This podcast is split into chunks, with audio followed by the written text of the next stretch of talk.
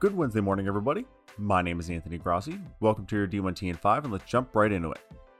Sports Business Journal's Michael Smith reports the ACC commissioner search has crept at a much slower pace due to COVID, but he also says the process has narrowed to less than 10 candidates.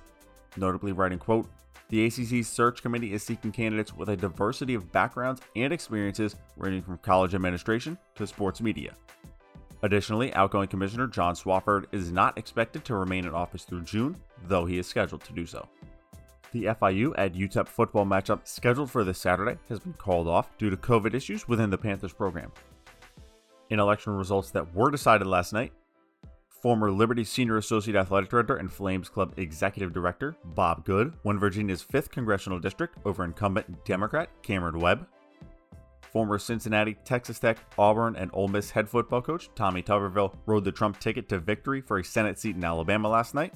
Alabama based Murray Consulting Group chairman David Murray on Tuberville's game plan, quote, It was kind of like the defense resting in a trial without putting any witnesses on the stand.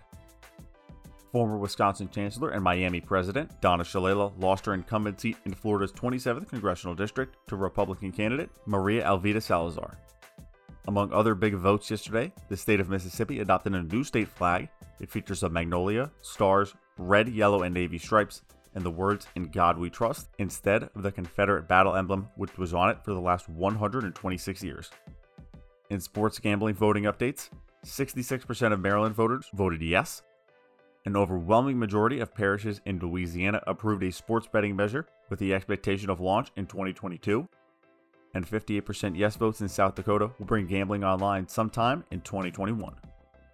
Rider removes three student athletes from on campus housing after they attended an out of state party at Ohio State last month and returned to campus without notifying the school. Athletic Director Don Harnum saying, quote, This is a bigger issue than athletics. Let them figure it out. They might be expelled. I don't know. Wisconsin Athletic Director Barry Alvarez says COVID issues for the Badgers program have not spilled over to other teams Alvarez says the Badgers are still working to locate the source of the outbreak. In addition to some student athletes, the positive cases include staff from a number of departments supporting the program, including medical personnel, nutrition, trainers, secretaries, communication staff, and more. Alvarez also indicates he spoke with UW alum and current NFL EVP of football operations Troy Vincent about the nuances of how they board planes, how they sit, how they space at meals, how they space in meetings, how they do everything, and how it's charted.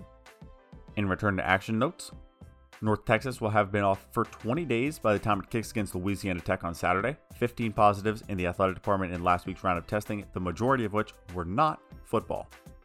Wyoming men's basketball has had a player test positive for COVID 19 and will pause all athletic men's basketball activities. A Bryant student tested positive for COVID 19 after attending an unscheduled gathering. No word on if the student is a student athlete or if the Northeast Conference and NCAA guidelines forced athletics to push pause because student athletes were exposed at the party. Conference USA will officially play league hoops games on Fridays and Saturdays in the same location. Per Stadium's Jeff Goodman, quote, the Horizon League will play 20 games back to back days, playing the same team, with the first games beginning December 19th. And that is all for your D1T and 5 for Wednesday morning, November 4th. I'd love to hear what you think about the show. You can let me know by replying to your D1 Ticker email via the link in the podcast description or on social media at D1 Ticker. Be sure to check your inbox for more updates on what is going on around the nation in and around college athletics. My name is Anthony Grossi, and we will see you this afternoon.